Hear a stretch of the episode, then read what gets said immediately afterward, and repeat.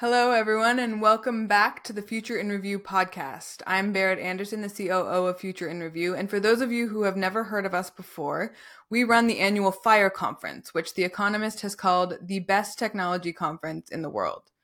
Uh, the other arm of our business, Strategic News Service, provides its subscribers with the most accurate source of information about the future of technology and the global economy. So if you enjoy these updates, you can sign up for a free month of Strategic News Service using the link below. And I'm here today with Mark Anderson, the chair of FIRE and the CEO of Strategic News Service. And we're going to be talking about this year's conference, which is coming up November 6th through 9th uh, at the Terranea Resort in Rancho Palos Verdes, California. Specifically, we're going to be talking today about some of the themes that we are exploring this year. There's some interesting ones, a lot of which have been in the news this week, unsurprisingly. Um, but Mark, great to have you back. As always, you're a regular uh, guest on on on this show. Um, so you started the Future in Review conference about 20 years ago. I think this is our 20th conference. Yep. Took a teeny break for a global pandemic when it wasn't a good idea to bring a big group of people together in a closed room. And um, one of the hallmarks of fire you know when i talk to people about future in review and, and what what it is and what's different about it from other conferences a lot of what i talk to them about is the action that we take as a community and and the attendees of fire year after year coming back working on these kind of really tough challenges together. And i'm wondering if you could start off just by telling our audience a little bit about some of the solution sets and ways that we've approached problem solving as a conference in the past? Sure. So, uh, Fire came from Strategic News Service after 10 years about. And um, the reason that Fire, it wasn't because the world needed one more conference. It didn't. Even worse now. Um, it was that we were doing things with SNS that hadn't been done before in the world of prediction and what you just mentioned, predicting um, global events, global economic events based on technology drives. And so, okay, if that's working, then what do you do? And we thought, okay, that that's a, a hole. That's something that's not been done in conferences. so, if we did create a conference, we'd do it that way. So we did. And um, it immediately became clear that it wouldn't be enough just to talk about accurate predictions. Mm-hmm. It's frustrating. You want to do something about it. And that's really what FIRE became. FIRE became the arena in which to actually be active take advantage of our abilities as a group to make very accurate predictions in how technology drives the world economy and do something about it. And there's no, no other conference that's even close, I don't think, in that sense. Yeah, I mean, you and I both go to a lot of tech conferences in general. Uh, you know, you as you're also the founding CEO of Pattern Computer, and you speak, you know, on behalf of Pattern many places. I've been to many tech conferences. Um, and I think that action that we try so hard to foment and create um, is is very unique as far as the bro- like looking at the broader world, looking at technology driving changes in the global economy, and then taking advantage of those accurate predictions and using them to leverage real shifts in policy or technology or innovation that can help to solve some of those problems. Right. So you were asking about what's you know what have you done? What, what have you done for me lately? Um, other than Pattern Computer, that was pretty cool. So we built a billion dollar company on stage. Um, this is now the best company in the world at finding patterns. We did that at Fire. And, well, okay, so um, let's, let's let's back up one second because you're you're referencing something that we do every year called the CTO Design Challenge. And I yeah. think our audience for this podcast may not know much about that. We haven't talked about that yet. Um, okay. What is the CTO Design Challenge and how did it come to be? Well, uh, our good friend David Brin, longtime member of our tribe, uh, probably the best known science fiction author, one of the top five, um, had tried to create a, a, TV series in New York. And I think it was pick, not picked up, but it was really good. And so he gave us the same idea, brought it to fire, and said, Why don't you do this? And so I could lie and say that I invented it, but actually David did. And um, the idea was get the smartest people you can find, so chief technology officers in world class tech companies, put them on stage, and then give them a problem far beyond their expectations or abilities. So it's not like, you know, usually it's not like something you're good at. We're just saying you're and here's something that you're probably not good at, but give it a shot. And what that did for the world, I hope, is that you, you're getting people with very good thinking abilities to apply themselves in an unusual way, probably an objective way, not in a rut, not from doing this every day, uh, but from the outs- outside the box, uh, solve this big problem in hunger or water or power or something. And, and, so that's kind of been the basic idea of the CTO design challenge. And they get judged. They go away for the whole time. It's like four days. They work day and night, work, work their butts off, really, and come back, come back almost universally with something valuable that then goes out into the world. So, an example. I'll give you one example. Mm-hmm. Yeah. Um, we um, when wildfires and urban wildfires were just beginning, uh, folks may recall this happened in San Diego County and burned a lot of homes. I think it was 2,000 homes, and um, it was terrifying. You know, even as of course is today. And so we had a CTO challenge about that, and it was brilliantly done. Um, it involved all kinds of new technologies and RFID tags and uh, multispectral satellite imaging and and knowing where the fire is and is not and looking through the smoke and on and on and on. And all that integrated into a war room. Uh, so everything's centralized. You know, you know, in that one room, you know, everything that's happening in the entire San Juan County area. And we had two, the top two people who were involved in that firefighting. They were both fire captains, basically, as judges. And then I think we had the, the county um, executive, and and they were saying, "This is great, we love this." So they adopted it uh, to fight fires in in San Diego County, and then after that, I believe Adelaide, Australia, and Austin, Texas, picked it up. So um, hopefully, it's still being picked up by other towns. Uh, it, it turns out more and more towns need it. Actually, unfortunately. Yeah. yeah. Okay. So there so, are many Yep. Yeah. So you mentioned so we so pattern also was a, a product of the CTO challenge, right? So that spun out of this challenge. Can you create a new computing architecture that finds identifies patterns in giant data sets without any kind of human bias about how to look for them or what the outcome should be? Well put. That's exactly right. And That's... now it's now it's a unicorn, right? So we're seven years old, and we're we're building uh, drugs to cure untreatable forms of cancer in the top five global cancers, and we're doing it at a rate that probably has never been done before, and we're doing other big projects at the same time. I mean, the the other cool thing about that is I don't know if we should really be be uh, publicizing this so much, but the people that were a part of that challenge, many of them wound up leaving their jobs or you know to become a part of that team uh, because yeah. they all realized what a big deal it was. And these were people at major companies. They were like executives running these incredible other projects and suddenly it was like this was a i remember you all were on stage and you're like uh wait a minute we just realized we should turn this into a company so we're not going to tell you this other part and then well, we, you were day, but we stopped talking after that yeah, yeah. we were we were funded and staffed before we could get coffee right after that. Mm-hmm. So, All right, and that's so, kind of right. Fire, um, we always fund people.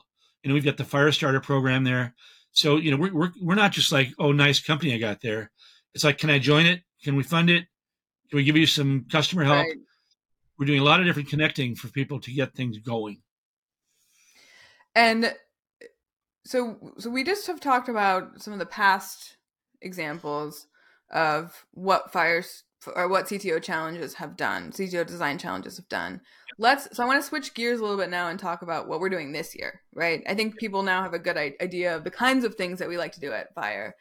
Um, and this year we've got some pretty deliberate focuses um, on a range of things, including uh, the energy transition, how to navigate that, uh, we've got to focus on advanced machine learning and explainability and the importance of explainability.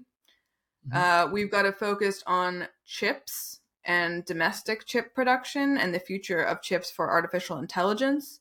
We've got a big focus on um, the future of medical diagnostics, um, mental health, treating addiction, uh, using technology in all of these cases. Is there a specific theme or idea that we're bringing to fire this year that you are most excited about? I like them all. I do. I like them all. Well, you've mentioned five, I guess. You know, we probably have 20 or 30 in the agenda that you can see uh, on the website online. Um, so this is just a, a large scale selection of Uber themes. Um, I love the fact that we do an advanced AI day all day long, and then we have an evening of, of uh, discoveries made by pattern computer for, for those who are really focused on that type of technology, which is explainability. So um, there's a chance for someone who cares about these things not to just hear the usual blah blah blah you know gpt is great it'll never fail. And hear your guardrails. But to actually hear from people who are not compromised financially about the question to talk about the risks and rewards of proper use and then what can you do now to make things not so dangerous. So there'll be a lot of different things coming out which you wouldn't normally hear clearly um, and including new discoveries and new advances in technology. And then finally, what can you do about it? You know, actually have action steps. So I think that Advanced AI Day, because of all the noise today about generative AI and, and increasingly about explainable AI, it's going to be a very useful day for people. People who are trying to implement these technologies and are not sure who to believe or what to do next.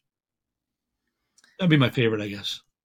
Are there parts of that, like for those who have not been to the conference before or maybe like aren't going to be able to make it this year what do you think the one thing in that like from a prediction standpoint what would you say is one thing that people should think about when you know or or a, a lens that they could use to look at generative ai that would help them to be more successful in their career or in their business I didn't think you were going to say generative AI. I thought you were going in a different direction. But, um, well, in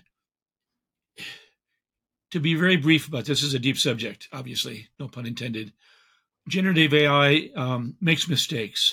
A paper came out yesterday saying if you don't give it proper instructions about data, up to 70% of its responses can be wrong.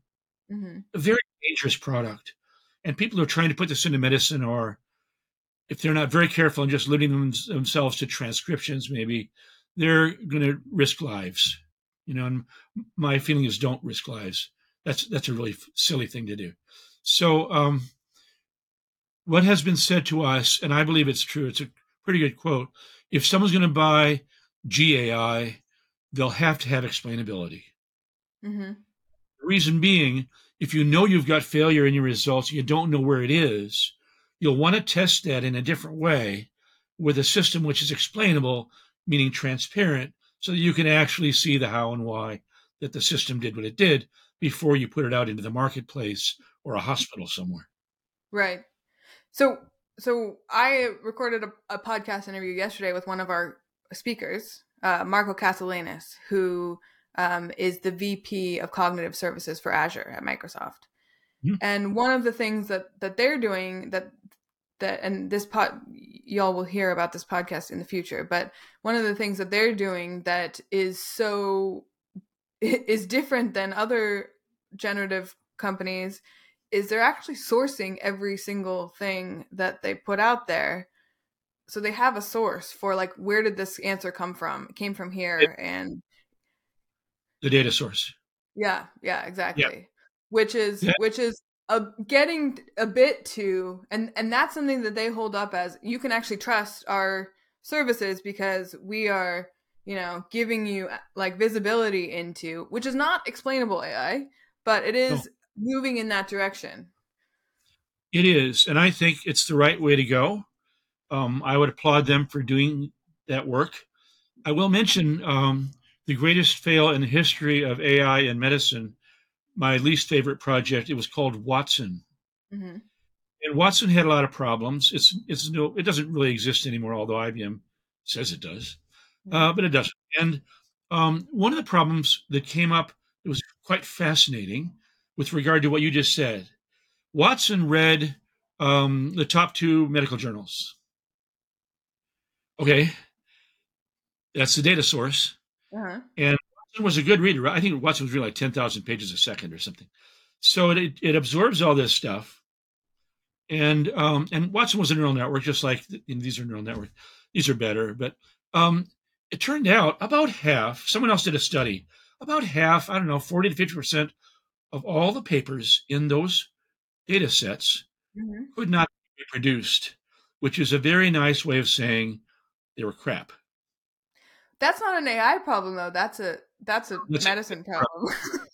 Well, if you thought, you know, let's say you're IBM and you thought we'll just Mhm. have our computer read out of that data set and we'll be good to go with MD Anderson, which they tried to do, didn't work. And then you go, well, that didn't work because why? What happened there?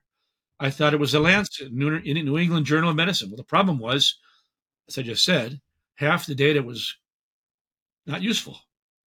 So um, you've got to be careful thinking that that's the only way out of the prisoners. Right, right, right. Yeah. It's tricky. There there are limitations to any data source. There are. And so, really, you want to make sure that you ultimately are using explainability in addition to GPT. I'm not saying don't use GPT, but also use something that's explainable.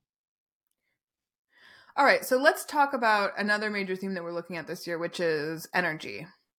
Mhm. Uh, we talked a bit about our the CTO design challenge as a concept, um, and I think one of the themes that you and I, really everyone on our team, is most is very interested in, uh, is how do we make the energy transition successfully, but more importantly, how do we do it as quickly as possible, right? Like, Right. how do we stop arguing about which technology is correct and just get on with it with what we have Yes. now, with what we know we can deploy now, and with what we have the capability to put in place. Um, and this year's CTO challenge um, is called. We actually just we just decided this this morning, but it's called Plan A, um, and it's all about how do we maximize solar microgrid uh, distribution and installation around the world in the next five years, right? Not the next, not by 2030, not by 2040, but right now. That's right. Um, do you want to talk a little bit more about why solar? Sure. um, and before we address that directly, maybe make a plea to the audience here. Some people who are watching this will know us well and have watched us for 20 or 30 years and know that we have a very high publicly graded prediction rate. It's like 95% plus. So we work really hard to turn that art of pattern recognition into a science and apply it. And we have successfully applied it to a lot of different problems. And I'm mentioning that because here we are making a prediction, a set of predictions. And we're we're hoping that people will understand it's not just some idea.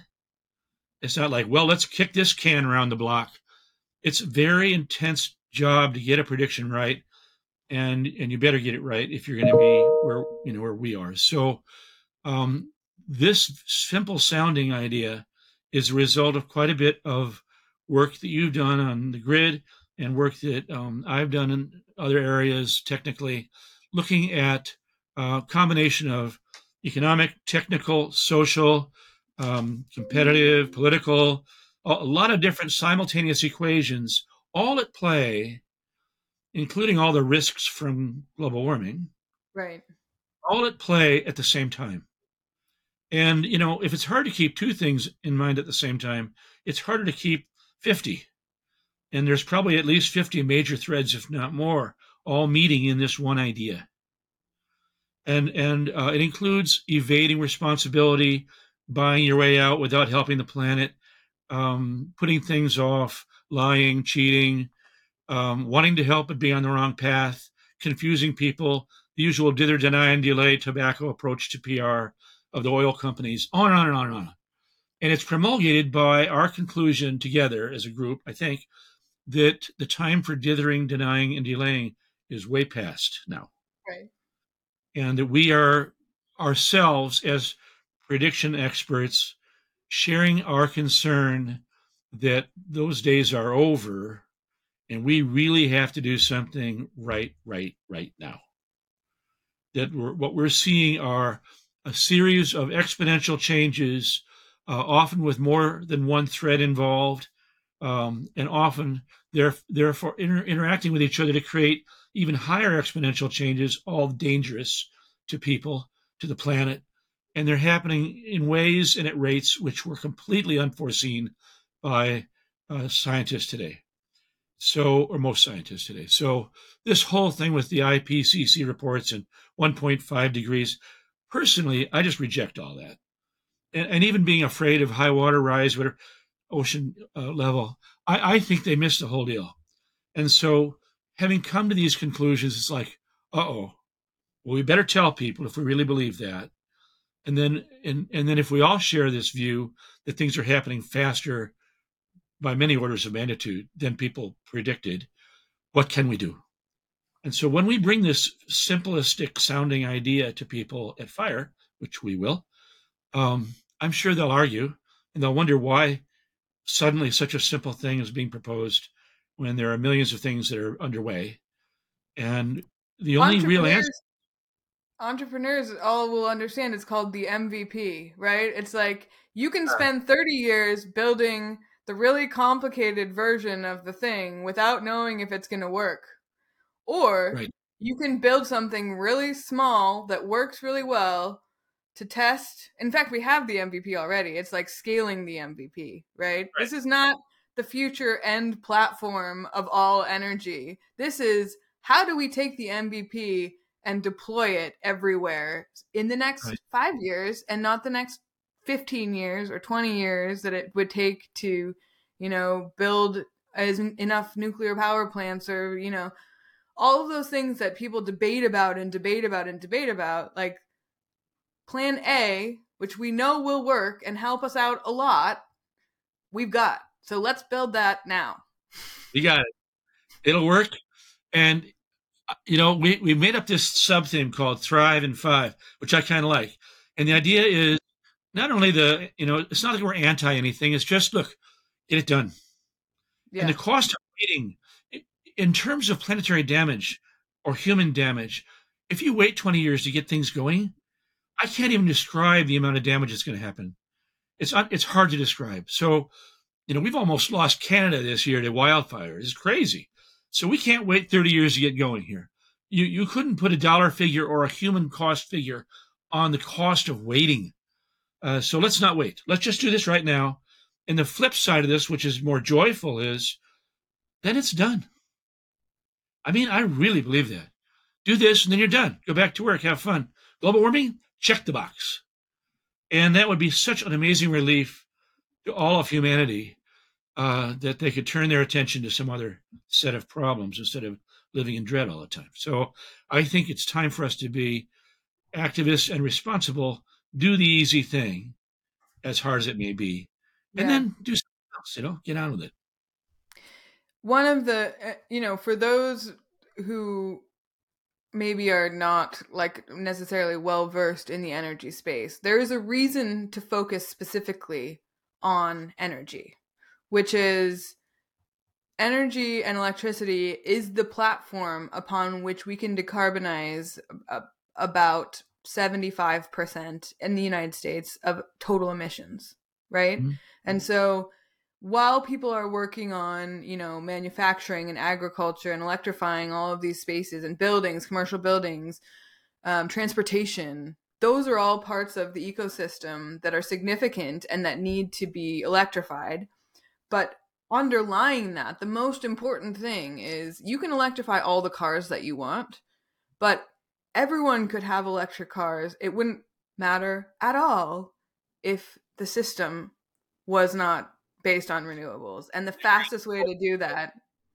Right, right, right. Yep. So that's the idea. And I'm sure we'll have a lot of uh, interesting conversations late into the night about whether this is a good idea and if it is a good idea, how to do it.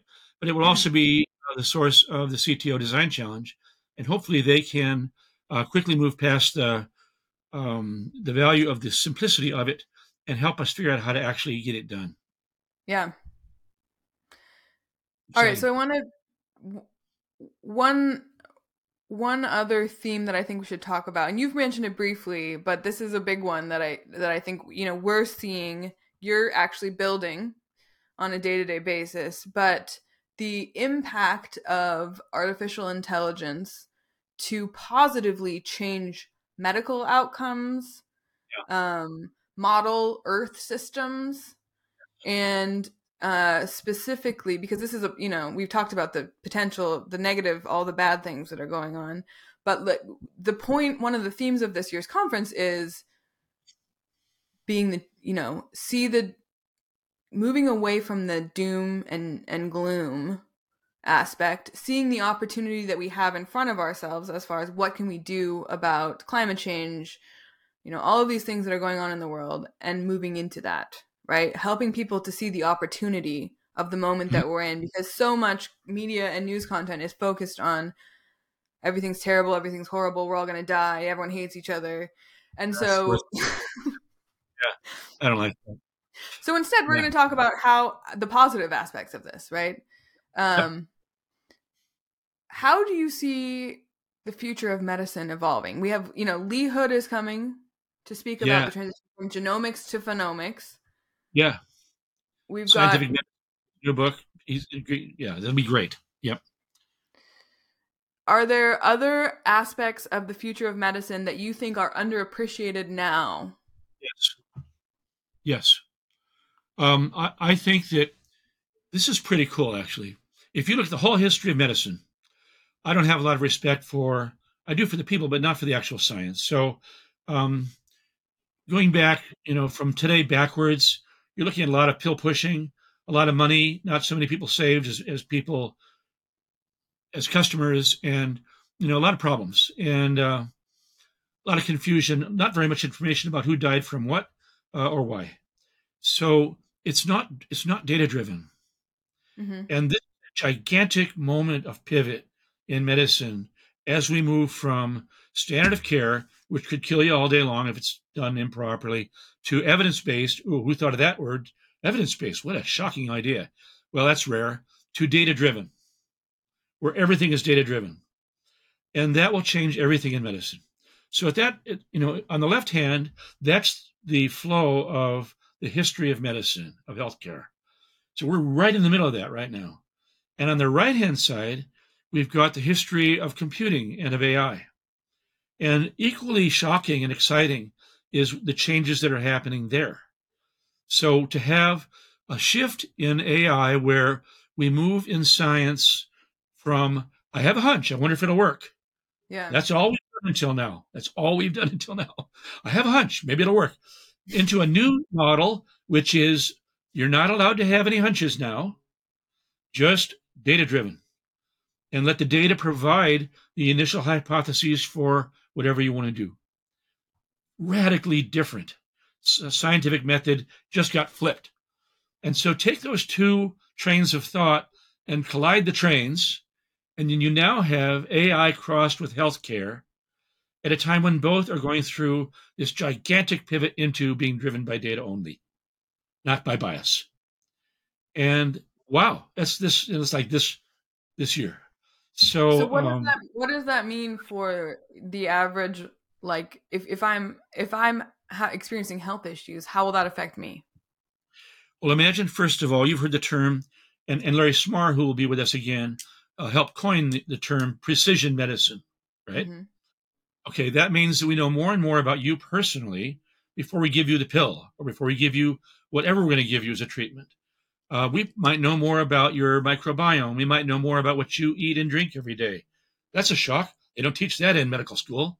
And so, all these different things, which are very, very important to determining what your health state is from minute to minute, you know, your mm-hmm. circadian rhythms, rhythms, which we'll have on stage uh, with Larry's son. So, a lot of stuff going on there that are deeply involved in your health and have had no presence whatsoever in diagnostics for you and then proper treatment for you personally.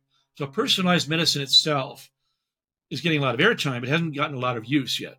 And it will get used. We will use your, your genome and how your genome expresses and all these things I just mentioned to understand is this drug for cancer good for you? not for an average person. Mm-hmm. And that's personalized medicine.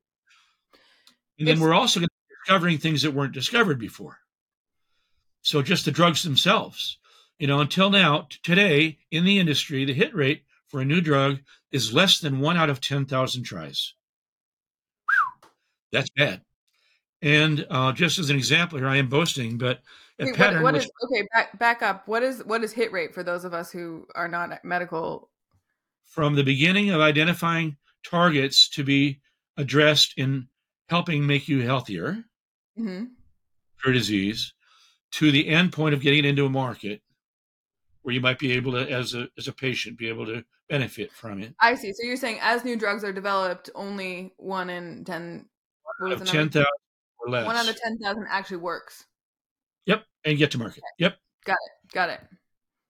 Now what if you could do a higher number you know one out of a thousand that'd be good well eh, right now we're not done with our our runs of taking things through human trials but our numbers are in the in the 11 to 16 percent range so we're already doing 10,000 times better than the industry and again it's it's because we don't do hey i got a hunch And when you that. say "are," just to, to clarify for everyone else, you're talking about the pattern team.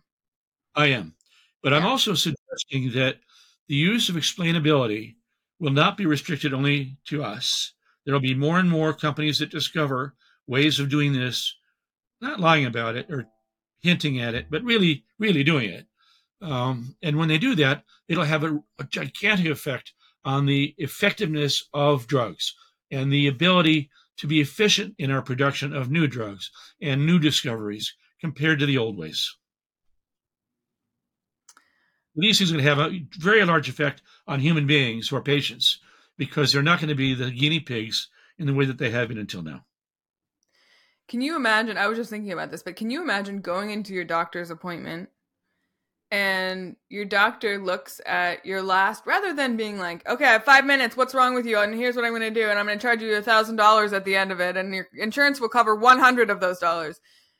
Your Yeah. doctor looks at your, la- at, you know, your, all of your personal medical data for the last month or two, depending on the context of your illness or mm-hmm. whatever it is and they can see exactly when your temperature changed. They can see exactly when you know your what your sleep patterns were when they were disrupted how they were disrupted. They can tell your heart rate and your blood pressure. They can prescribe you kind of like preventative care measures based on what they're seeing. They can see exactly what's going on in your body over time.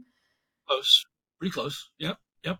Look, pretty close. And when you combine that with what we're talking about now, which is an understanding of your personal genome and patterns and phenome and patterns in that and how treatments have applied for people or other you know beings with the same or similar biomarkers it's just a complete revolution in the applicability and the usefulness of, of medical care It's true.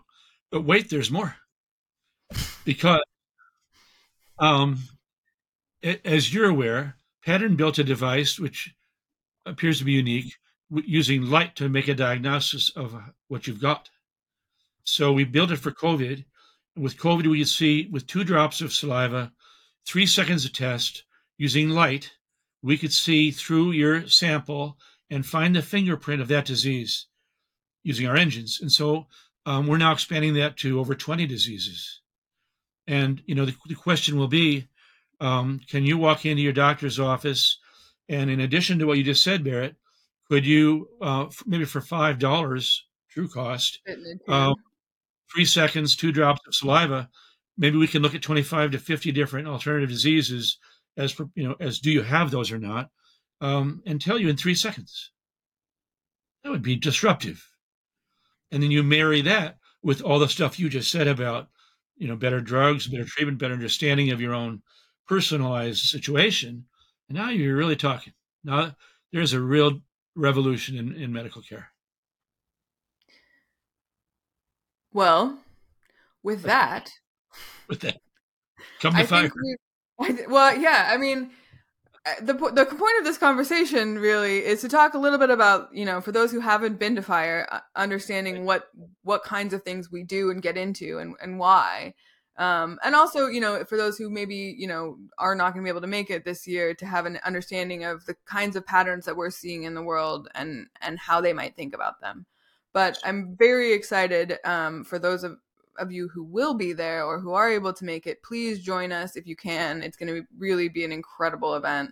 Um, and I'm very excited to to be there in person with all of our incredible speakers, and it's going to be it's going to be world changing. For those folks who do see this and, and decide to come to FiRe, from what you've told them at the beginning, they'll understand you're not just coming passively so that you know, have some popcorn and kind of watch the PR crap on stage. You, know, you're going to see things which you'll want to be part of. Yeah. You're going to meet who you really wanted to meet. You become friends with folks you never dreamed you could be friends with. They're going to do things that really matter. And it'll be like the high point of your, probably, of your year.